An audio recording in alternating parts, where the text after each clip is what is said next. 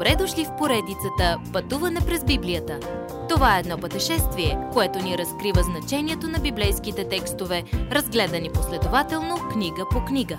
Тълкуването на свещеното писание е от доктор Върнан Маги. Адаптация и прочит, пастор Благовест Николов. С поръсено с кръв. Разглеждаме църквите от първи век, представени от светилниците в Откровение 2 и 3 глави. Идва ред на четвъртото писмо до църквата в Тиатир. Остани верен. Щом напуснем Пергам, тръгваме навътре към континента, към Тиатир. Самата природа е оставила този път много лесен за вървене.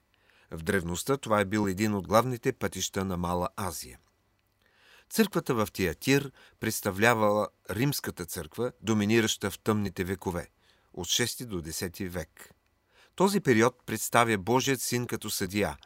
Очите му са като огън, издирващи и виждащи всичко.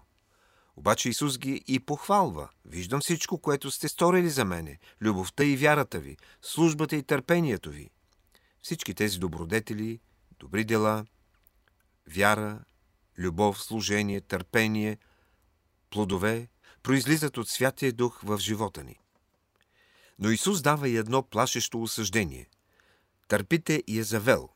В трета книга на царете от 16 до 21 глави Езавел внася езичество в Северен Израел.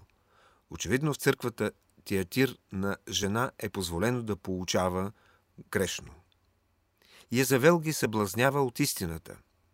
В пълен контраст с Лидия, също от Театир, която е първата повярвала в Христос. Исус обаче казва, че ще й даде време и място да се покае, но тя не го прави. Също като историческия период на тъмните векове, езичеството се смесва с християнски дела и поклонение, папството издига себе си на власт, а ритуалите стават по-важни от личната вяра в Исус Христос. Исус иска всички църкви да познаят, че Той вижда отвъд външността право във всичките ни мотиви, чувства и намерения. На останалите в Тиатир, онези, които не са се подлъгали от Сатана да се покланят на изопачено благовестие, Исус обещава да не налага друг товар. Той познава сърцата ни и знае какво можем да понесем.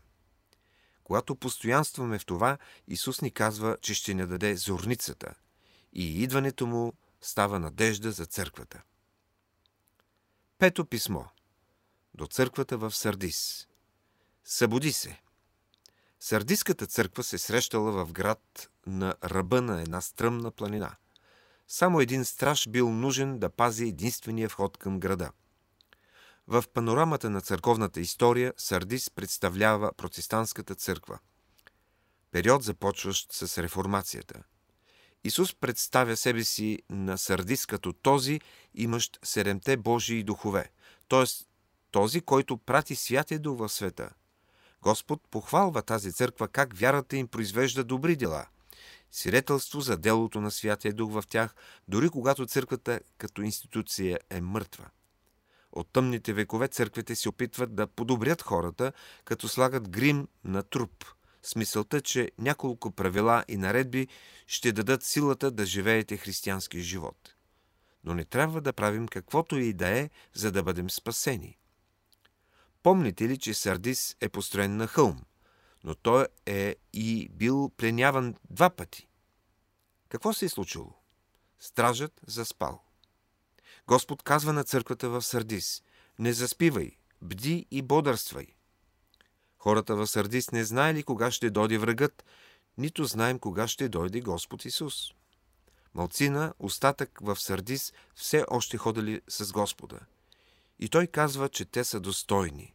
За тези победители Господ казва, че имената им няма да се изличат от книгата на живота и че Той ще ги представи по име пред своя Отец и ангелите. Следващият път, коя църква получава само критика и коя само хвалба?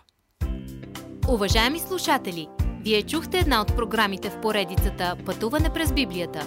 Ако ви е допаднало изучаването, заповядайте на www.ttb.bible, където има много и различни програми на български язик. Ако свалите нашето мобилно приложение от ttb.bible, ще получите достъп до систематично изучаване на всяка книга от Библията. Разкажете ни как Божието Слово променя вашия живот, като ни пишете на електронната ни поща info at studio865.org или в нашата фейсбук страница Пътуване през Библията. Освен до аудиопрограмите, чрез мобилното приложение ще получите достъп и до различни материали. И на още едно място ще намерите нашите обяснения на библейските текстове.